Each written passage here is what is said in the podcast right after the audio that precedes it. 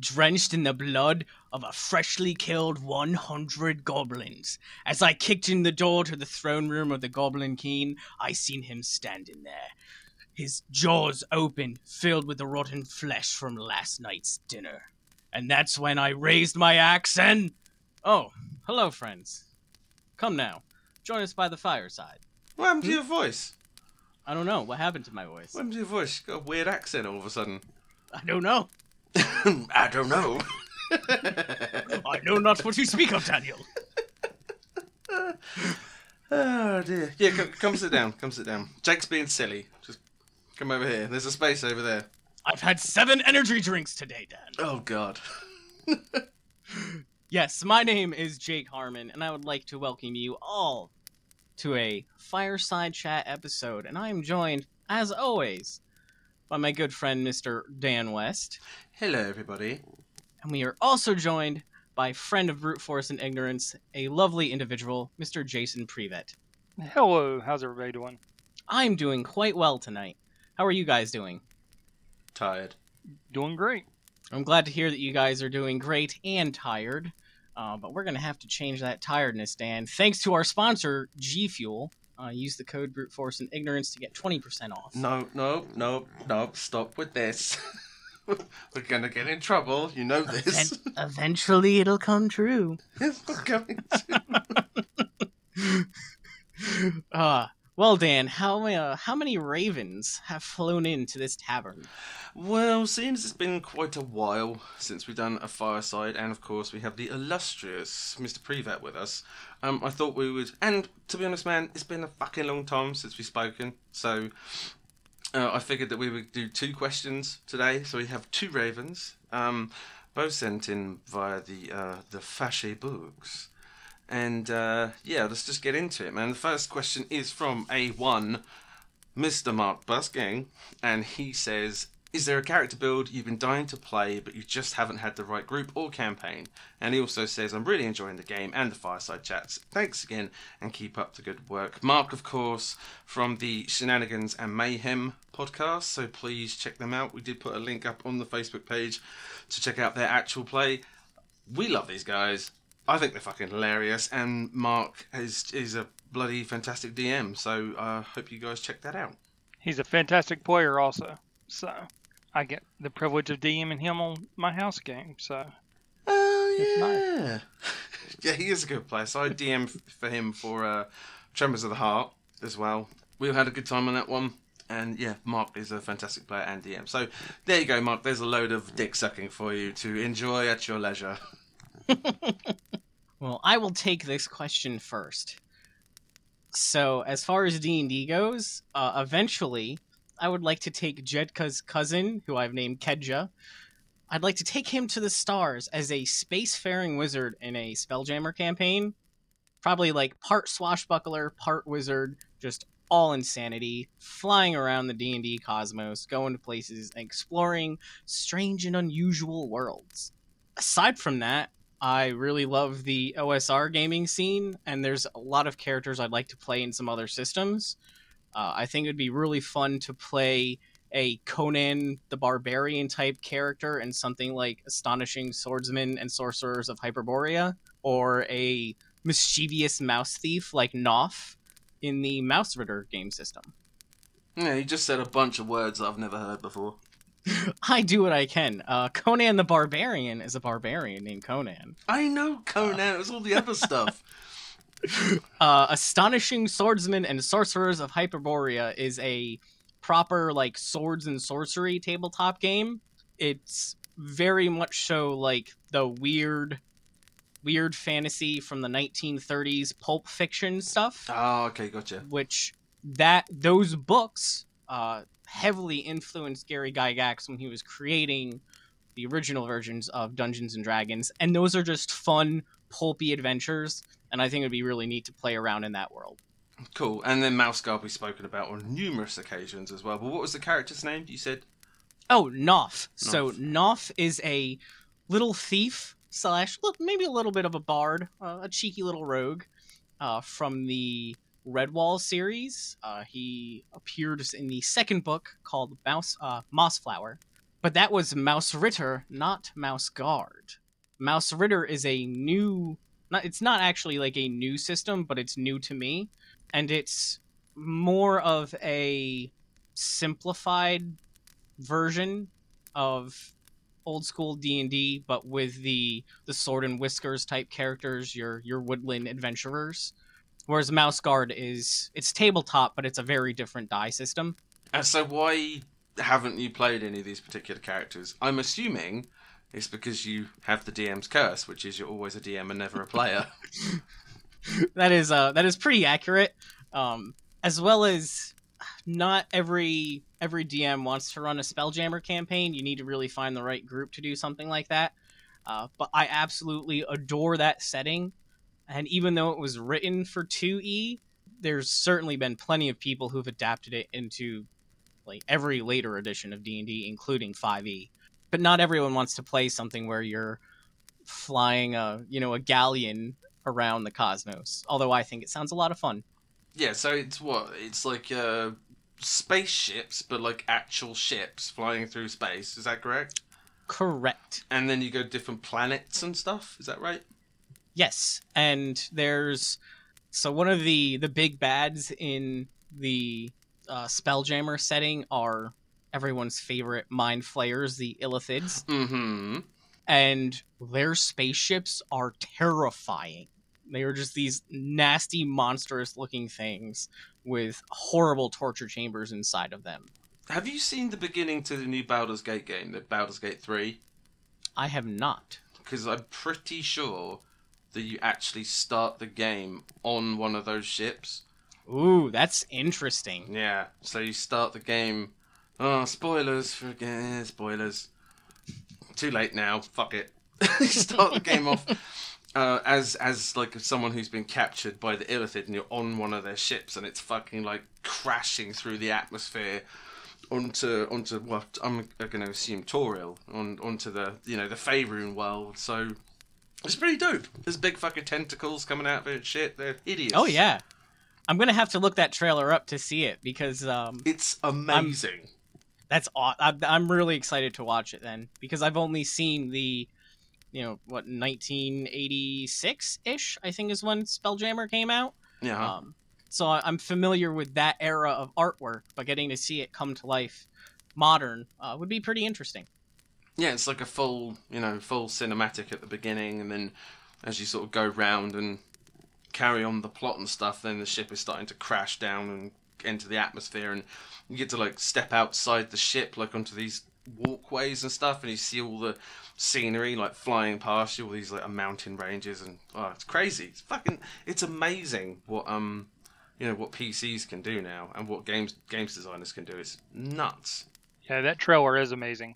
And when's the game coming out? It should be this, sometime this year, isn't it? Well, it's already they've already released the first part, which was well months and months ago, but it's kind what? of like early uh, like early access. So it's like Ah. the first act, and there's a limited amount of races and classes you can do, but they're going to be adding more as they you know finish the next. I'm assuming three or four acts. But and then, but that's the thing. I'm gonna wait until the whole game is finished, and then I'll eventually buy it. But I'm gonna guess it's gonna be like five years. Gotcha. So, but there's even rumors of a Spelljammer actually officially being released in 5e proper. I know there's a lot of homebrew stuff out there, but I've heard that at some point this year something's supposed to be released. That would be really exciting uh, because I don't believe Spelljammer has been revisited at all since it was initially released. So to have some official publication would be that'd be really exciting. Um, and there with so many new people into the hobby now because of 5e, uh, it'd be a great way for them to explore some other previous worlds like Greyhawk or the world of Krynn from Dragonlance. So basically, what you're saying is now you found that out. We know where the second arc of BFI is gonna go. I cannot say what I have had planned for many many months, Dan. it's all changed. Everything you've had planned for the last three years is now out the fucking window. You're gonna grab No, that Spelljammer book. no, it just makes it even easier if it's official. Oh, interesting. You heard it here first. Well, many cool. plans, many plans. Well, um, that's the thing, man. You're not a basic bitch like me as far as characters go. So, um, the one there's only one build that I really wanted to do, which was I actually did make, but then after the first session of this particular campaign, I I, I bailed because, as I said in the previous episode, everything got a little bit fucking weird, and um, I was like, "Oh, it's time for me to leave, and I won't be coming back. So, um, yeah, I wanted to build a one. I wanted to play a dwarf really badly, and I wanted to be a Tempest cleric because I love the way that you get like all the lightning and storm powers and things like that. I just think it's like a really cool fit for I don't know, just for like a, like a dwarf. I just I don't know. I just I just love the whole idea of it and that yeah, you're like a healer and everything, but then you can like bust out these amazing elemental powers. So more on the sort of combat side as opposed to well, I say that, but Bruin is kind of both. You know, it's kind of utility and combat and healing. So yeah, I don't know, man. Yeah, so I, I just I think it was more that I wanted to play, I wanted to role play the character more than you know just all the amazing powers and stuff and all the amazing spells that they would get. I just wanted to role play. His name was Locke. His name was Locke Tintreach, which I It's a good name. I'm pretty sure that Locke is Irish, is is Old Irish for lightning, and Tintreach is uh, Gaelic for storm. So, because when I like create names for characters, I always go back to Anglo-Saxon language or Celtic language because you know that's where I'm from, and I like to. And these are all like languages, especially Anglo-Saxon, that has basically died out but there's still references of it, and you can search modern words and find out what their equivalent would be. So that's how Bruin got his name. So Bruin, I mean not the Sylvanas part, but Bruin in Old English means bear, and um, it also incidentally means brown. so his favourite shape to go into is a brown bear, and I was like, well, that's fucking perfect, isn't it? So that's Works where the- out great. yeah, so that's where the name Bruin come from. Yeah, a lot came from like Lightning Storm. So I've still got his sheep. So hopefully one day I can uh, I can play as him again. But that's the only thing I've ever really wanted to do because I've played wizards, I've played rogues, obviously druid, um, a, a monk, and a paladin. And I mean the only class that I'm, not that interested in is warlock. But I think it's just because I need to find the right campaign for that, really. Because I think a lot of the warlock stuff although they're you know they could be really really power like really powerful if you know how to build them properly because i'm not really much of a min-max player i would i'm just more interested on how i could talk to the dm to sort of get the whole patron situation into the into the role play because i think that'd be a really that, that's what i would want i would want like you know a really close relationship with the with the patron that the warlock would uh, get their powers from but yeah Locke Tintreach for me Fantastic answer, Dan, and a very interesting one. it wasn't that interesting I found it pretty interesting. Enthralling. It's true. Enthralling. oh, I, I guess would that make it my turn? yes Um, Indeed, it is.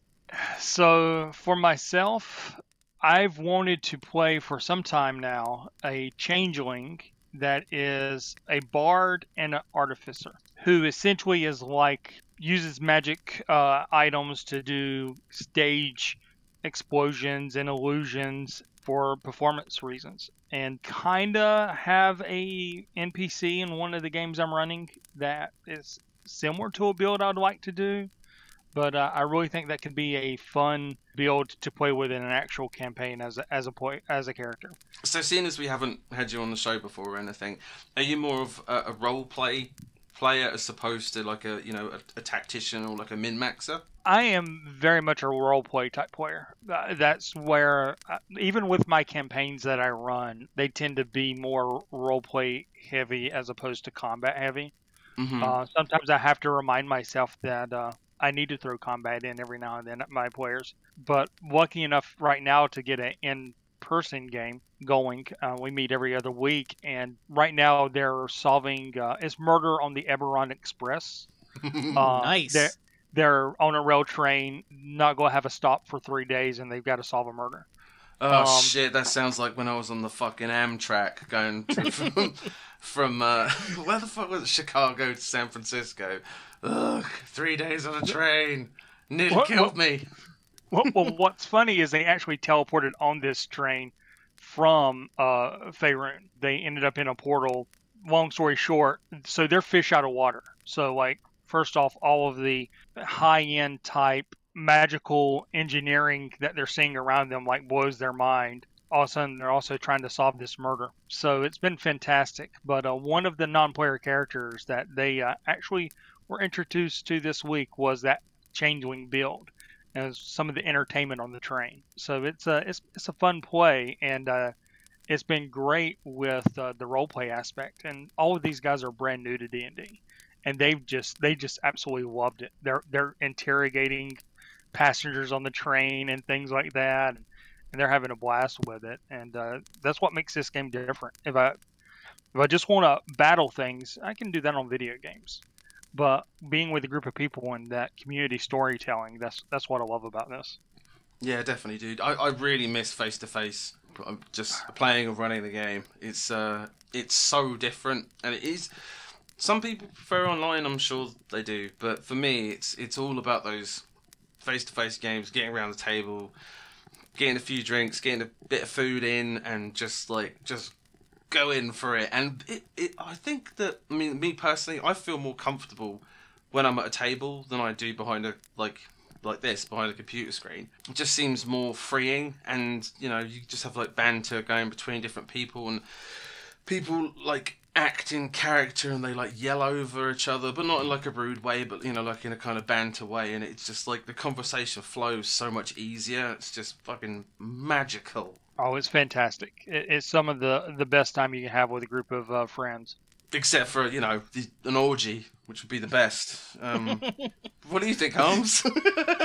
depends on depends on who your friends are well, Well, what do I think about what Dan? About orgies or about well, what- Jason's character? Well, all of it. Uh, I do want to say that the changeling idea is a lot of fun, and I think that could be a great character to play, especially like if you were starting off in a big city and maybe you were part of like a theater troupe or something like that. I think that could be a really neat like way to introduce the character or get to know it. I think I think that's a solid idea, Jason. Well, thank you. So, as I was building it this afternoon, thinking about it, putting it together, and kind of like, you know, how am I going to present it? I was here thinking, you know what? This kind of reminds me of the old '80s cartoon Jem. That's that's a good point. So I don't, I don't know if you had that across the pond, uh, Dan, uh, Jem, but She's uh, truly outrageous. truly, truly outrageous. I know of Oh. it, but I never personally watched it. Yeah, it was uh, Hannah Montana before Hannah Montana. It was, Yeah. uh, Wasn't it animated as well? It was, yeah, it was actually in the same universe as Transformers and GI Joe and all of that over here. So it was really cool that they were all connected. There Yeah. was a fantastic live action movie from a couple of years ago too. Oh, dear Lord, no, there wasn't.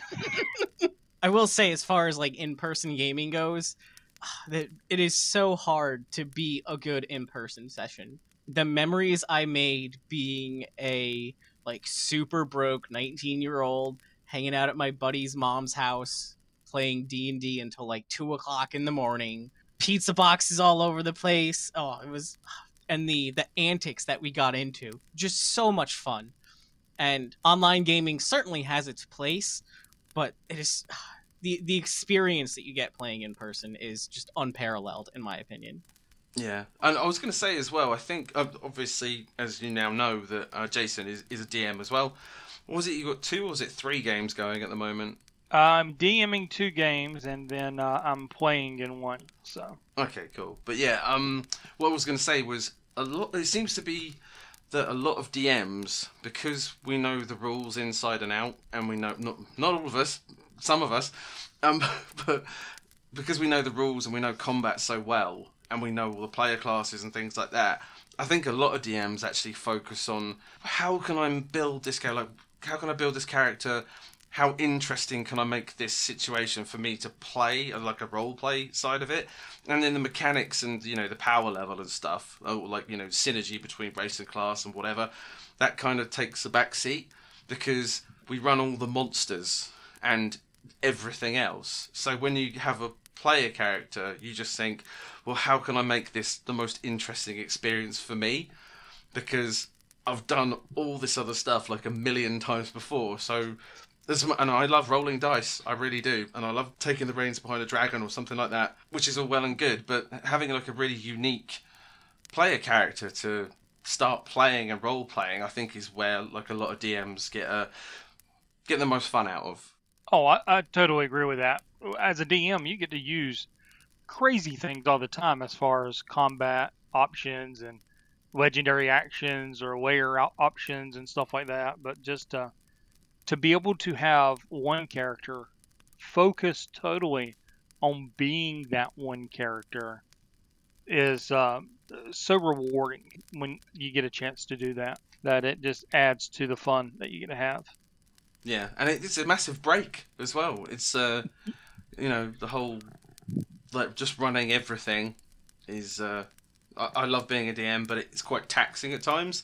So being able to just play one character and, like you said, solely focus on that one person, it's like, oh, just sit back and relax now and ooh, take my shoes off, put my feet up, and if someone else wants to talk for fucking 15 minutes, just let them do it, and you can just sit there and listen and just get like sucked into the story. It's awesome.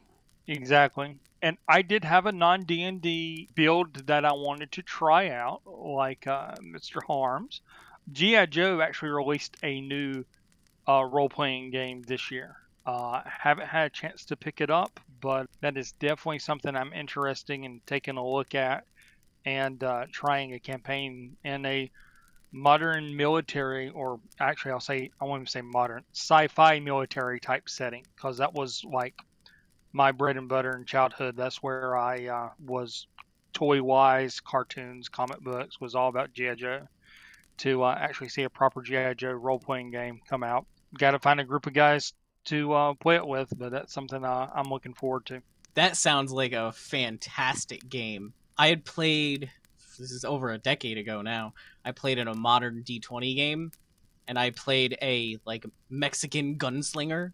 I was part of a, a group that we weren't really quite assassins. Uh, think kind of like international spy type deal. Man, it was it was such a fun fun game.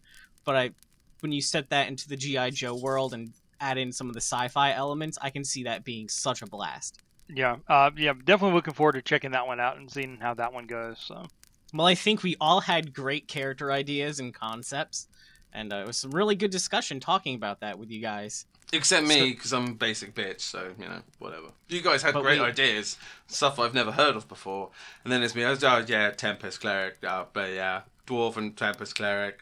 And we love you and your pumpkin spice coffee and your UGG boots as well. Oh, thank you. You're welcome. exactly. I mean, it's like basic cable. We we have to have it. I mean, you know, so it's all good. so, so I'm just here. I'm always here. and with that, what is our second question for the evening, Mr. West? Well, thank you, Mark, for that question, seeing as uh, Holmes forgot to thank you for that. Um, the second question is also from the Fache books, and this is from the other part of Shenanigans and Mayhem. I don't know if he's the Shenanigans or the Mayhem. I'm going to say he's the Mayhem. It's, uh, it's like a buddy, Lenny Aiello, and he says if you were to build a character for a battle royale at level 10, what character would you build and why? And and there is a second part to this question as well, but I'll we'll do that in a bit. Okay. So, uh, who wants to go first on this one? I can do it because I'm a basic bitch. So all right, all right. How about you go first then, Dan? Thanks. It wasn't because I misread the question and didn't realize I had to build a character for this particular question, but my answer would have been the same anyway, which is I would build a level ten druid because one, I know how to play them. Uh, pretty damn well. And as in combat wise, I'm not saying, oh, I'm a great role player, blah, blah. I'm not saying that. I'm saying I understand how the druid works really well. It'll be a circle of the moon druid, so shit ton of spells, shit ton of healing. At level 8, druids can uh, shape change to flying creatures. And I don't know if people realise how overpowered flying is, especially if uh, you're against other players. But it's ridiculous because if anyone is, you know, melee focused or melee only, then they can't hit you. So, um, staying out of combat, casting a bunch of spells and also healing yourself. And the circle of uh, circle of the moon druid can actually spend a bonus action to use its uh, its hit dice. I don't know if Harms even knows this actually. So because I've never used it on the show, but circle of moon druids can use a bonus action to use their hit dice to heal on the go without spending any spell slots. Which is a very powerful tool to have in your back pocket. Yeah, it's basically if it was a level 10 druid, what we oh, let's see, we're level 5, we're all around 50 hit points. So what, about 100 hit points? I think give or take. Exactly. And with B shapes on top of that, those are all separate health pools.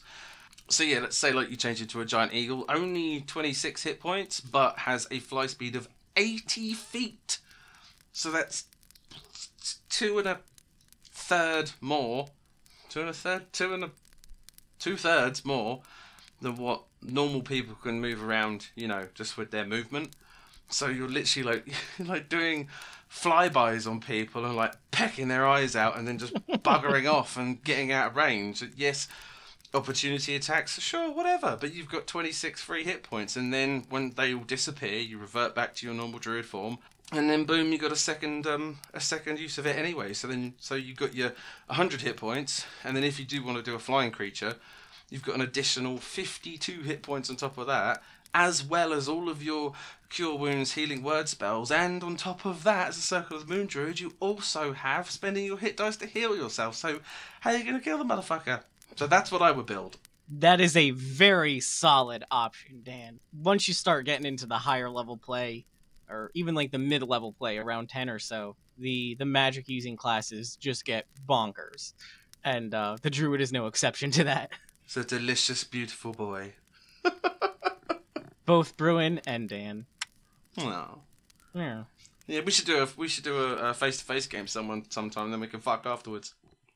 Sounds like a plan to me. All right then, uh, Jason, would you like to go next? Sure thing. Um, so I would probably bring to Battle Royale a Warforged ar- Artificer. In my mind, I'm kind of thinking of essentially it's a robot that can heal himself. But not only that, just the sheer number of magical items that they can use as they get to level 10, and the fact that they have um, abilities like you have the second level spell of, I mean, actually, third level spell of um, Conjure Barrage, which I don't know if you've seen that spell before, but it's you throw a non magical weapon or fire a piece of non magical ammunition to the air, and it creates a cone of identical weapons that shoot forward and then Ooh. disappear. Each Okay. creature in a 60 foot cone must do a Dex save, and it's a 3d8.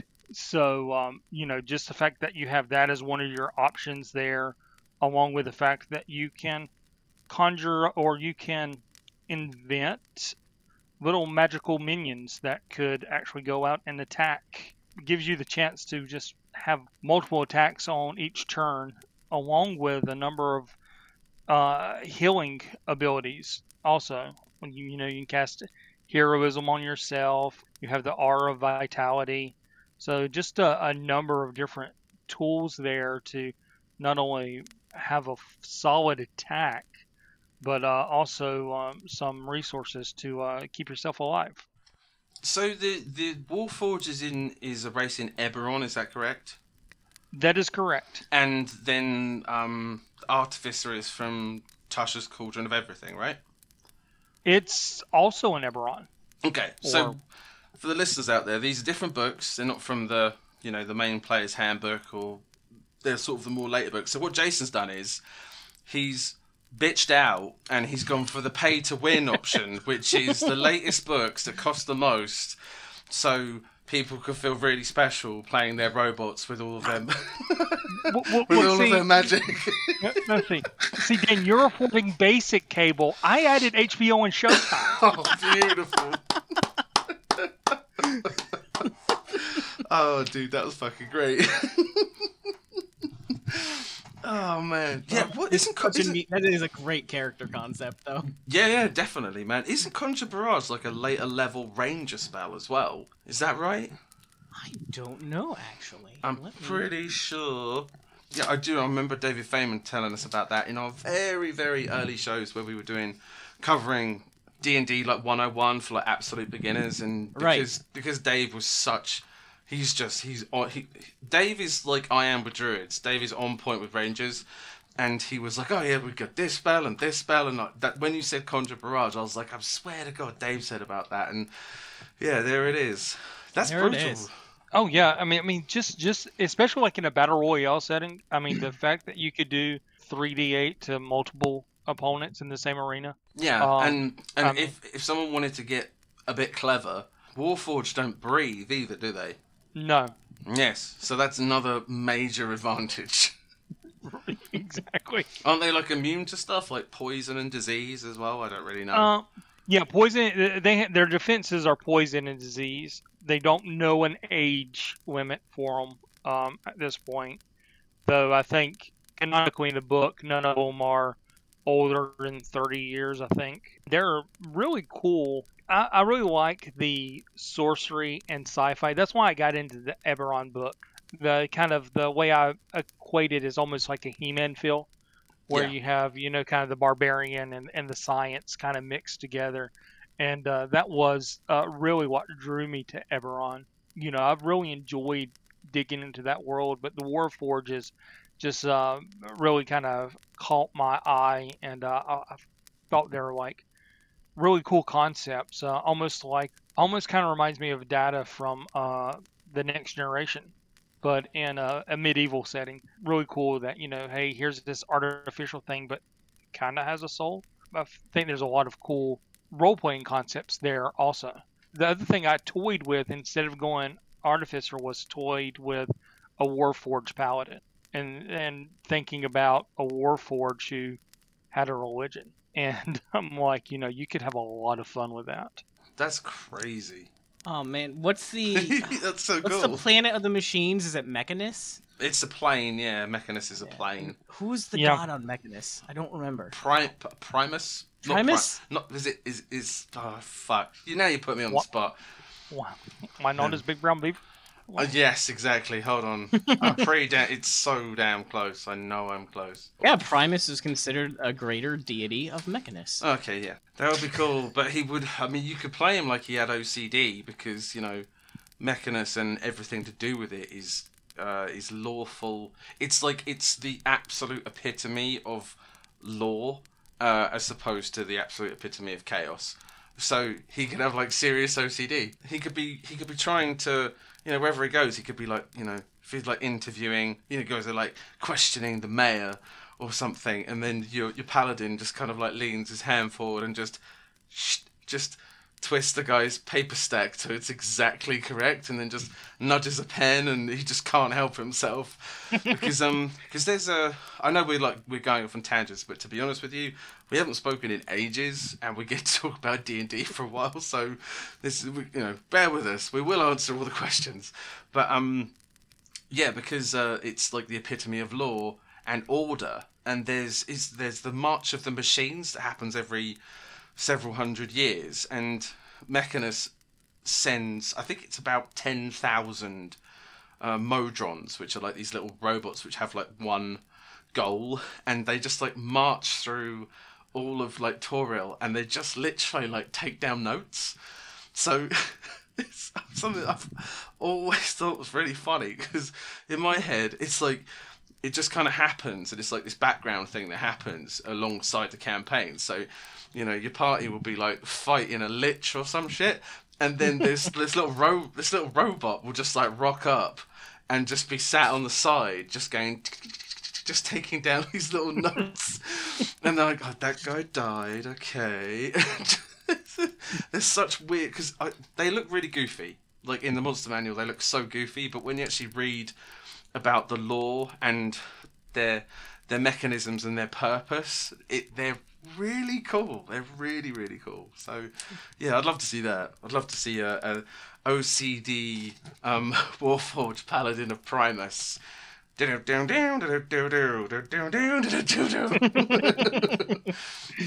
I could uh I could actually see working the monodrones into the character as well, where like maybe part of his armor like is a is actually like half monodrone or something, and it like monitors what the paladin is doing and reports that back to Primus.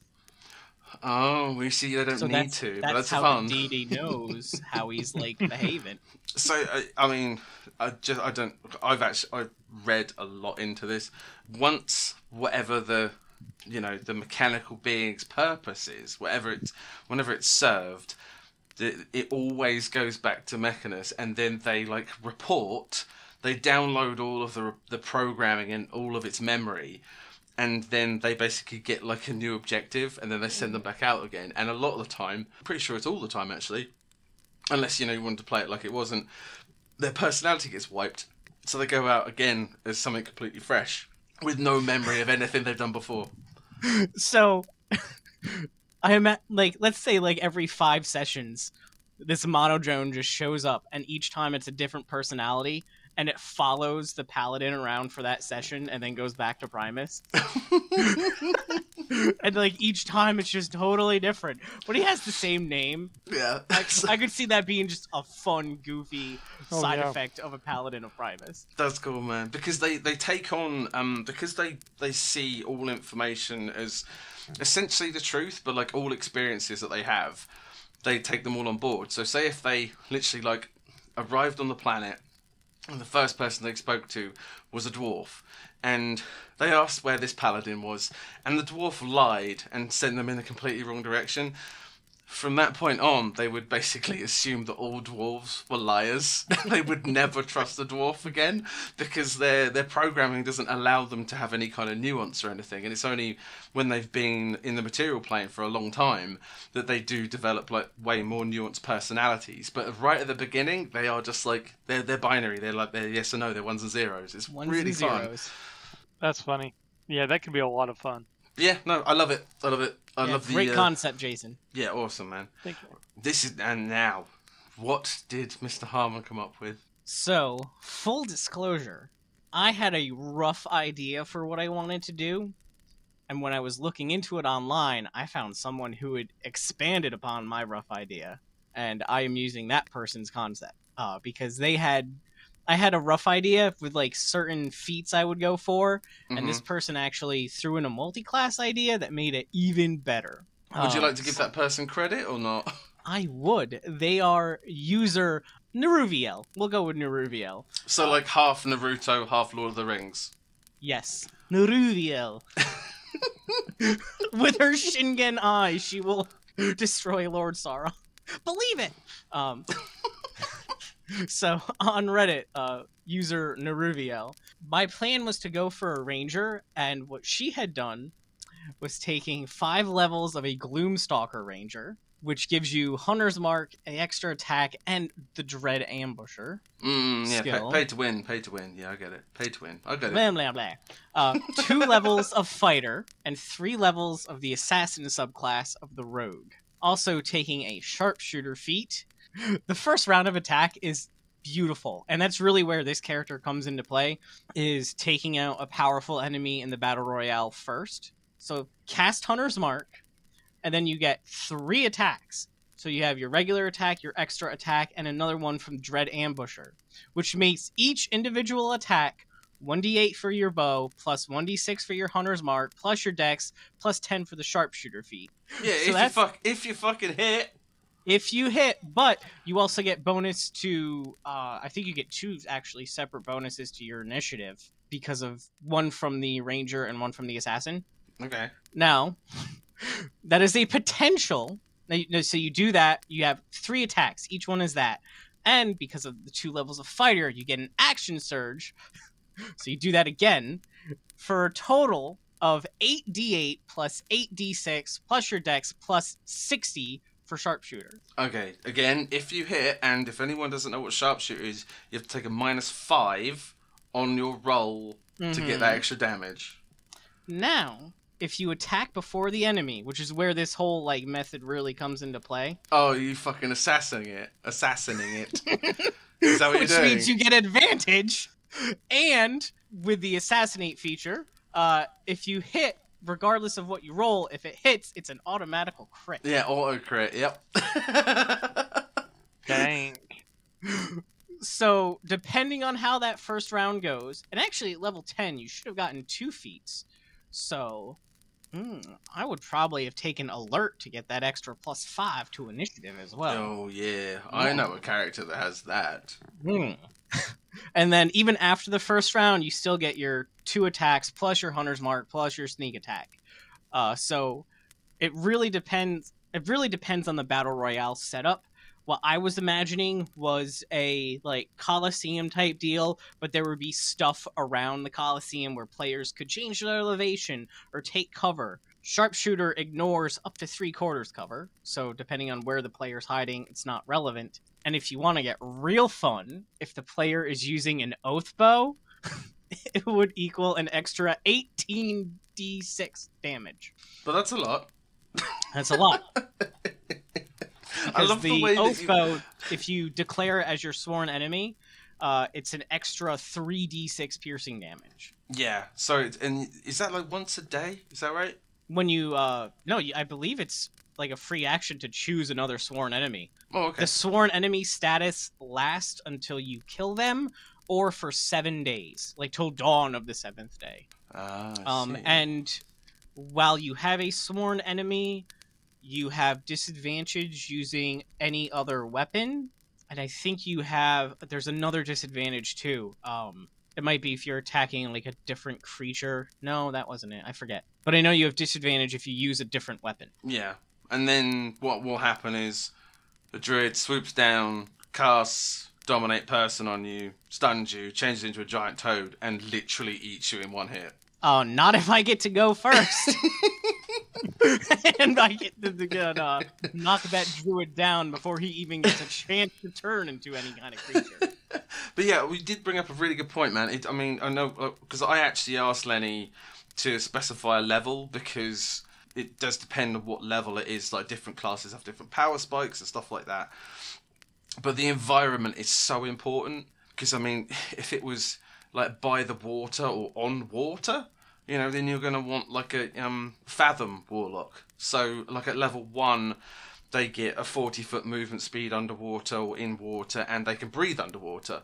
Their powers are increased if they're in water and stuff like that. So, like if it was a forest, a ranger's favorite terrain could be the forest, and then they would get a set of bonuses on that. Uh, you know, your your your genasi or your um your tieflings, you know, get different resistances to different elements and things like that. So, you know, the actual, like you said, the Colosseum, the gladiatorial combat arena is actually very important in, in a battle royale. But I was thinking the same sort of thing as you, which was sand pit, big like walled ring around with like some columns or like broken columns where people can maybe some maybe some sort of little structures and stuff that people can go in and hide you know you've got your rogues and stuff that need to get out of sight to to go and hide uh, but yeah that's i just thought I'd bring that up. Like you said, it's it's very important what the environment is.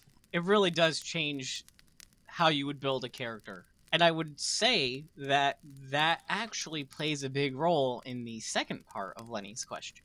Yes, which is so. Hope you like that, Lenny. Like that's that's what we were build and why. And uh, for the second part of your question, it is who did I love this? I can't believe you said it, but we're gonna go into it. Who do you think would win if the brute force gang battled each other? I'll go last on this because, and what I would really, oh, you know what, I'm, I'm going to go easy on Jason. I would like Harms to answer this question first, seeing as he's our DM. Then I would like Jason to go because Jason is long time listener and you know big friend of the show and everything. And then I'll go last. But yeah, so who do you think of the brute force gang would win a battle royale? So if we are looking at our characters as they are now, level 5 with all of their gear and all of their abilities, there's multiple answers and it's going to depend on the environment. Mm-hmm. If if they are in a arena where they're where they can interact with the environment, I would probably I would give Jai a strong strong chance. I would give Frank a strong chance. Uh, because Frank could destroy some stuff around and knock I mean a section of, you know, the column down or a section of seating down fall down upon another player. Jai also if we're assuming everyone has everything, Jai does have Drake. Drake Yep. can do some pretty pretty useful things. Um And if Jai can freeze people, or not necessarily freeze them solid, but with his cold breath, that can that can turn the tide of battle. Uh, he can also lay hands on himself uh, Which he does on the regular. all the time. But um, love you, Joe. It, oh no, you're not on this episode. You won't be fucking listening, you cunt. And as as we have learned, he is a expert at throwing his sword as a frisbee type weapon or a Yeah, boomerang he- type weapon. He throws that sword a lot. He really does. He's done that several A times. sword that is blessed by Bahamut. I know, but I just think I just think it's funny that he's just like, yeah, I yeet my sword at the enemy. it's like, why don't you just run up to them and fucking hit them, dude? You can hold on to it then. nope, And nope, i- I'm throwing if it. we were, if the terrain was like smooth, oh man, you couldn't catch him on his razor of scootering. Oh, fuck you. Now, if you just were if it magic. there's no magic; it's just engineering, Dan. oh, okay. Now, if we were fighting like just in an open air, you know, in a field, probably give the edge to Bruin, uh, because Bruin being able to take the shape of the the brown bear, that's a big one. Extra hit points, lots of damage. He could also fly around as a raven and shoot fireballs at the party or Yay. shoot ice. Like, Spoilers. Have you done that yet? I don't think I breathed fire on nobody, no one yet. Oh, you totally have, bro. You you shot fire at the uh the monster and the booty. Mm, No, I didn't. No, no, I didn't. I'm pretty sure. Oh, I'm almost positive. Oh, All no, right, you- uh, Jamie, no, no, can you sorry. can you pull up the footage, please? Fucking Jamie. I told no, you totally flew up because uh, it was a hook horror, and It was, you were yeah. coming down, and you breathed fire on it, Oh, and then you know, turned yes. into Bruin, and Yes, then you, I like did. attacked it. Yeah, yeah, yeah. Then I came down with the sword. That's right. Yeah, I Mhm. breathed fire first, and then I came down with the sword. It's Right. the other thing that we spoke about that I haven't done yet. Yeah, So, carry yeah, uh, carry, so, carry yeah, I with- think with your pussy answer about eh, different environments. I'll choose everyone in the party. I mm, I don't think Shay stands a chance regardless.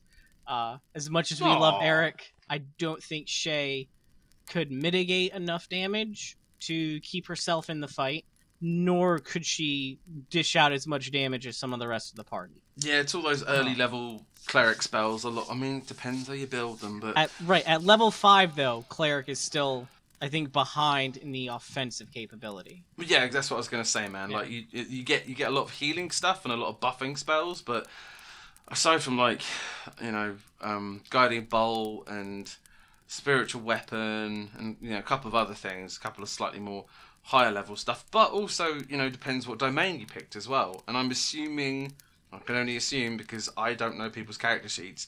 I'm assuming Shay is a cleric of life. I don't remember.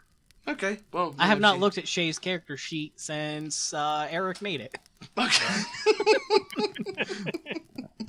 so yeah, um, I'm assuming that's what she is, or something similar, but she's definitely not Tempest or you know War. Cleric of War. Yeah, exactly. So yeah, But but then again, sometimes defense wins games, and stay alive long enough when everybody else knock them out, themselves out.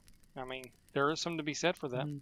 Although pretty much everyone has a self heal ability. Well, that's true. That's that's where it throws a wrench into that. And as far as Aurelius goes, Uni can be pretty useful if he's fighting with Uni.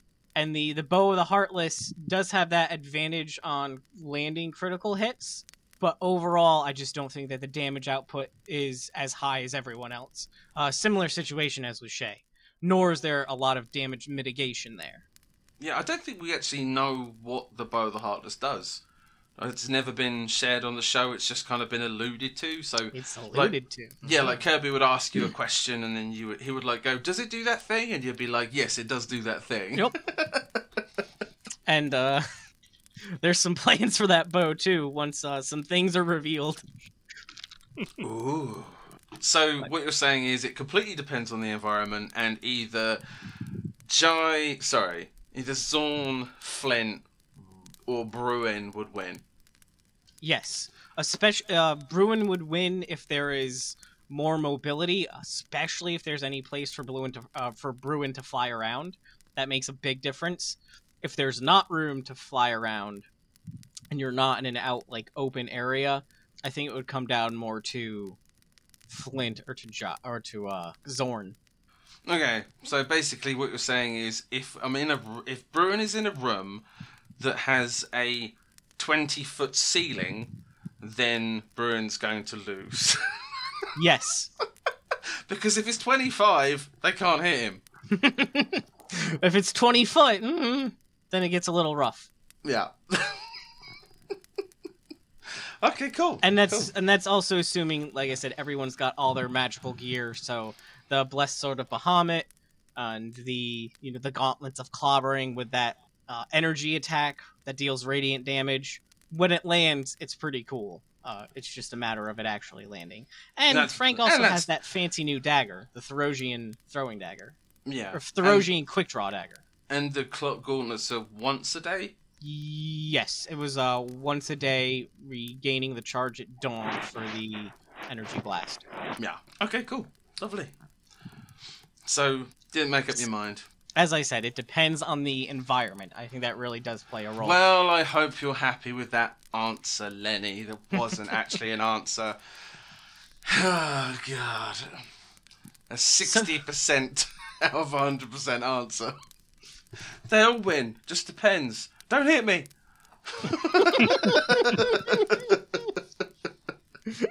oh, dear. No, thanks, man. Yeah, no, you brought up a lot of good points, and I agree with everything you said. Well, why? Thank you, Jason. Right. So, so I have a clarifying question. Are we looking at strictly the characters, or are we looking at who's playing the characters? Ooh, that is a good point. Well, I think you I think that you know the characters are tied to the people playing them. I would say Okay. Okay. because Then in that because case- that's why Flint would never win because Frank's rolls are so terrible.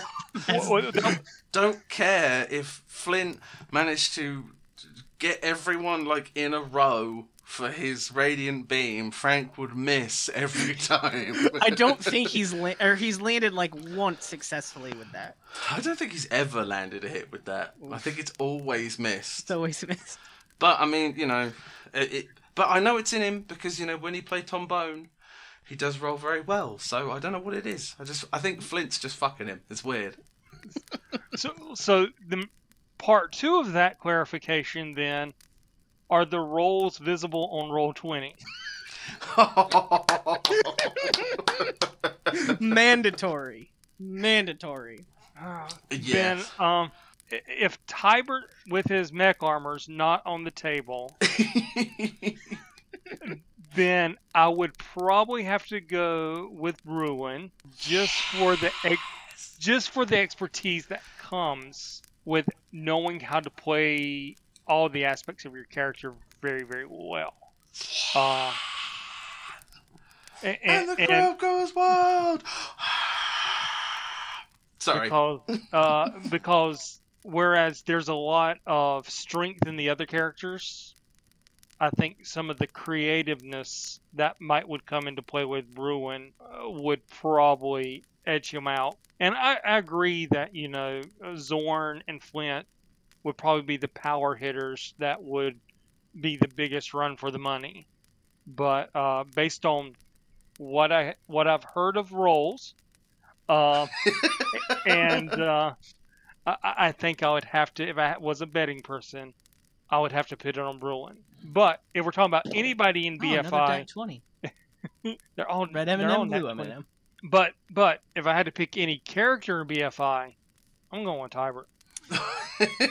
So, in his mech armor. have I Yep. ever said what what class Tiber is? Um, I don't think so. We just knew that he was some kind of like an astronomer. So before that, like he was a, a knight for the kingdom of the the Waldath. Yeah. Uh, so I just want you to imagine Tiber with ferocity, divine smiting with his mech armor. oh. Yeah, yeah because because his his backstory is so great, and you know he was a noble warrior. So I'm sitting there thinking eh, the the, the kid's got heart, you know, and I'm gonna go with heart. And uh, Man. A fucking paladin smite coming out of a mech suit. That'd Jeez. amazing. that would be like anime levels of you know like it would be the like the the like the streaks of um you know like the shh as the fist comes down in slow motion and then a pause as it hits and then you just see that spark go and then and then it goes boo boo and then the shockwave comes out Yes, that's awesome and it Love would be beautiful. Fantastic. Well, if we don't see that in the last fight, I'm going to be pissed off. oh God. Uh, and do anything else to add to that, Jason? Or No, I think that's good. What about you, Dan? I agree with you. Okay. Ti- ti- Tiber it is. So, yeah. yeah. No, um, funnily enough, um, I, I- I think it's funny that you guys focus on um, like Flint and Zorn because you know, yes, they are they're they're the meatheads, they're the strong guys and everything. But I honestly think that Aurelius would give Bruin the biggest trouble because he's the only guy that can shoot an arrow. That's true, because realistically, Frank at best, or Flint at best, has three ranged attacks. That is it. yeah, That's and I mean Zorn, if you count him just throwing his sword again, has I think three. So mm, not yeah. great. But he'd have to go and get it every time. It's true. so that's yeah, um, I mean, obviously, I'm completely biased, but yeah, I think that I think that Brian would would. Sorry, Eric. I think Brian would make short work of Shay. She could stay in the corner and heal herself and all the rest of it, and he'd just come and kill her later on, or someone else would. But with Zorn and Flint, and I'm I'm gonna I'm not gonna say Bruin. I'm gonna say I because I'll be the guy playing Bruin. I would literally Raven form, stay out of range, which would be mitigate basically everything that they could do, except for well, I say except for even Zorn's ice breath is only thirty feet, right. and that's not very far. That's six squares. So I'll just fly out the way, and then they can all fight amongst themselves if they wanted to. Uh, Bruin has flame breath, ice breath, which is the same as Zorn's. It's two d six. I seem to remember. Um, Correct. Yep, and then, but also whilst that is going on, it would be call lightning, and the only person that would be able to actually take uh, Bruin's concentration away from the spell would be Aurelius, which he I know he punches. When I say punches hard, I mean his arrows punch really hard. Was it D8 for the bow? Whatever bonuses the bow of the Heartless has as well, and his dex on top. So if Bruin could make the saves to keep call lightning going, then that's cool. It's it's I think it's two d10 every round, just on a, any target he wants, as long as he just keeps concentration on the spell. Yeah, so it's two third level spells, and probably wouldn't be using anything other than than call lightning. So even if the concentration does get knocked out, he can then cast it again, and uh, then Aurelius would have to try and hit him again, and he would have to fail his saving throw, so he wouldn't be able to call down a bolt of fucking lightning every single round, as well as uh, any of his other attacks that he wants to do. And but it, honestly, aside from that's the weird thing about druids. If you get close to them, if it was you know like they were their original form, you get close to them, they change into some very hardy, very scary animal, which are normally quite easy to hit. But they've got a shitload of hit points, and they normally hit pretty hard, like the brown bear, you know, or or uh, tigers, you know, things like that, wolves. But as a player, I would literally just stay away and just shoot people from a distance with spells until they were all dead.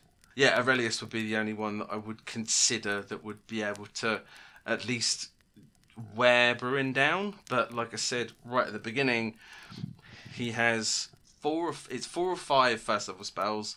So that's healing word, cure wounds, and then he has at least three second level spells, which is also healing word, cure wounds, but up to level, so even more healing. And circle of the moon means he can heal himself in a bonus action with his hit points, of which he has five d8. So that's each of those is a cure wounds by itself as well as the as the temporary not even temporary the completely standalone hit points from his his beast forms His beast shapes. so I, honestly i think it would be a case of using magic and outlasting everybody by healing the crap out of himself but i really think that Bruin would win. So that's just me. And I know that Harms was like, oh, but what if he's trapped in a closet with everybody? I know he was like, you know, Bruin's not in the closet. He's well out of the closet. Um, but, you know, if he was in a small room with everyone, I still put money on him because I think that he would just decimate the room with spells and then just heat himself up. So, who would you attack first? Um, honestly, Jai. And I'm not going to say Zorn. I'm going to say Jai. I would attack Jai because. no, I would. I think. Hmm. That's a good question, man. I would probably. I think I would. I would. Ah. I'm going to take out Uni first. I know it. Yeah, no, I would. If Uni was on the battlefield, definitely be Uni first. Um, but Yeah, but then you uh, would like Sylvanas would be mad at you. Um, but no, I, I honestly don't know. It would either be Aurelius or, or Zorn, I think, because a bit like you said, um, with the whole Tybert thing. Because if Zorn does get close, he can lit- he can wipe out a character in one hit if he wants to. Mm-hmm. Because he would literally just put like a third level spell into Smite, and he can decide that after he knows whether or not he's hit which I think a third level smite is like 3d8 or might even be more. It's shitloads. So he's he's very tough and he deals loads of damage. So that's one of the reasons why me playing Bruin would go for him first. And but the other one I would go for Aurelius as well. That's they're kind of like level pegging 50-50 because I know in the long run that Aurelius is the only one that's going to be able to hit him. So it could be him first, and then I will just wait out and see what happens. But then you get the whole thing of everyone ganging up on Bruin because they can't hit him, and trying to figure out an ingenious way to scale the walls of the Colosseum to launch off to try and kill him or something. I do think a big part of who comes out the victor is whether or not Bruin can fly. If he can, that puts everyone else at a huge disadvantage, except for Aurelius. Yeah, but you say that, dude. But then you know he's got wall of he's got a wind wall which stops any projectiles coming through against him. So he's always got that as true. well. That's Oh true. no, that's like ten rounds as well. so it'd be like, oh, none of your arrows are going to do anything, bro. And then he just breathes fire on him. but I, I honestly think that uh, I mean, uh, but that's one of the reasons why I chose to play a druid, not just because it just as a class it completely matches up with me as a person. You know, like nature. You know, that's one of the things that I'm all about, and Right. um, so that was an instant fit. But because druids are like one of the, I would say, me personally, I would say that a druid is the most versatile class as far as you know, uh, combat, healing, tanking, m- maneuverability. Um, travel, just just like everything. Like especially if you get into later levels, they are just they're like a toolbox that you just reach into and you're like, oh, okay, well, you want to go to the other side of the world where we were like six months ago. Okay, cool. Well, we're just going to step through this tree. Oh, look, there's that city that we were in. You know, it's it's ridiculous the stuff that they could do. Later on, they can control the weather for like five miles around them. Literally, they could be like, right, I want a thunderstorm to destroy that city, and I want just like lightning just all day for like an hour and it, th- that's what happens because that's how powerful they are. So they have all of these amazing utility and spells, damaging, tank, healing. It's all in their kit. But I think the only reason that that's so good for me is because that's because I'm a DM as well. That's the way I think about the game. So if I was in a combat situation, I would use all of my knowledge as a DM and as a player to my advantage, and that includes getting behind cover to up my AC by five. Things that people either don't know about because they've never experienced it or they've never been told. But that's the sort of thing that I would be doing. So it would be giant eagle, fly, attack someone, or bloody just call lightning on their ass. Get around a corner.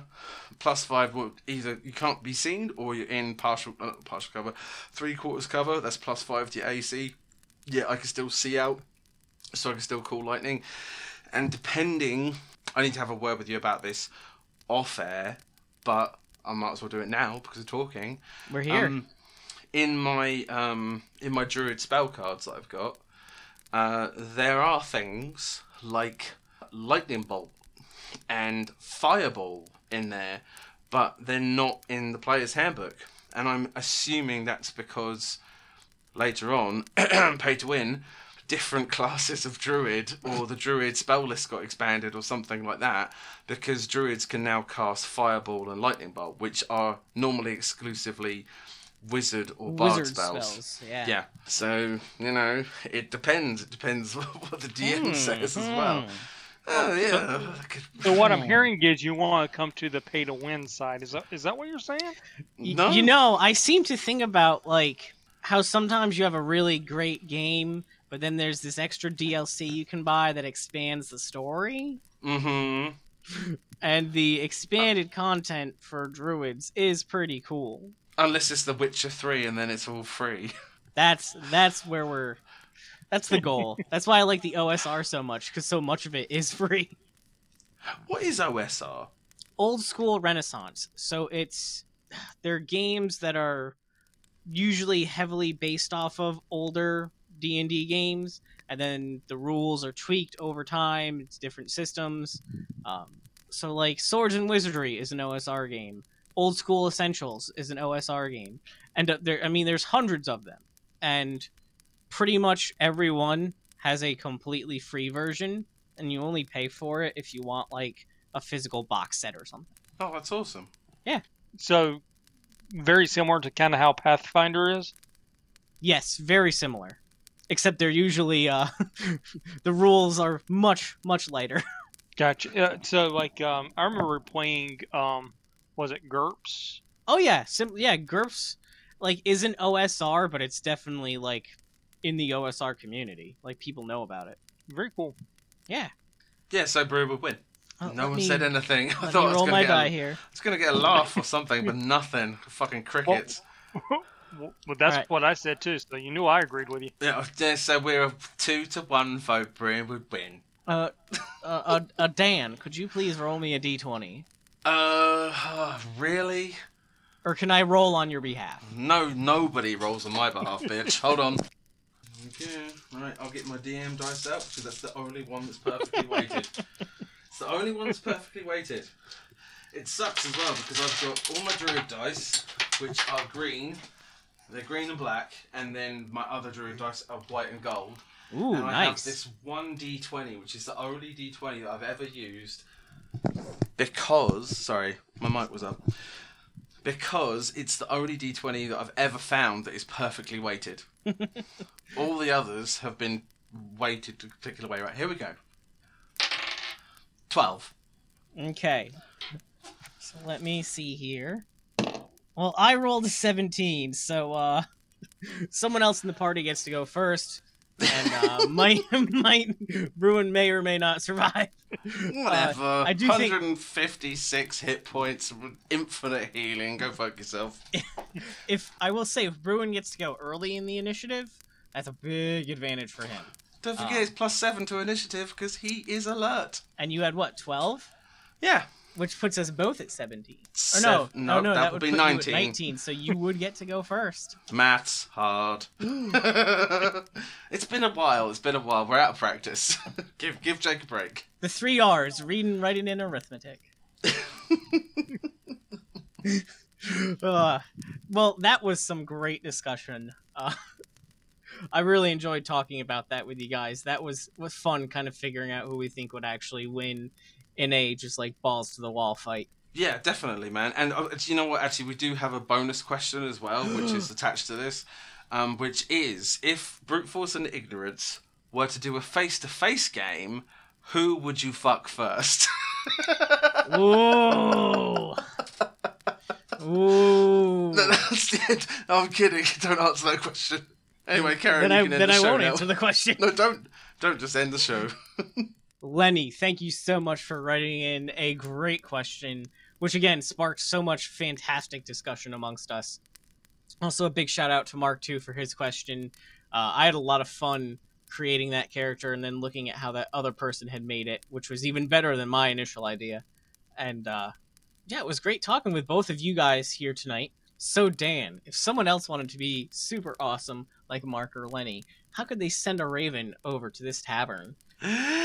They can email us at bfidnd at hotmail.com. That's bfidand at hotmail.com. Or very simply message us on the Facebook page, Brute Force and Ignorance, a D&D podcast, and we will read your comment or question on the show. Yes, indeed, we will. Well, Dan, thank you for joining me tonight. And Jason, thank you for joining us as well. Oh, it's been a blast. Um, it's great to get to talk to you guys about D and D, and uh, just want to say that the entire reason why I'm DMing two games right now and playing games one is because after a 15 year hiatus of playing D and D, listening to Brute Force and Ignorance pulled me right back into it. So just thank you guys for just uh, really uh, bringing me back into a, a game that uh, I, I really love to play. Well, thank you for the kind words, man. I, I truly do appreciate that. Aww. Get all emotional. I broke character. Rubbish.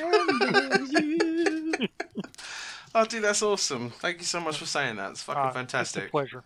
well, I I haven't got anything snarky or fucking satirical to say, so I think we should just end it on that lovely, lovely bit of emotional content. I would say so. The bartender's getting a little little gruff with us anyway, so I think that's about time we wrap up this session here at the fireside. Cheers, Jason. Cheers, Dan. Cheers, Jake. Cheers. Oh, fucking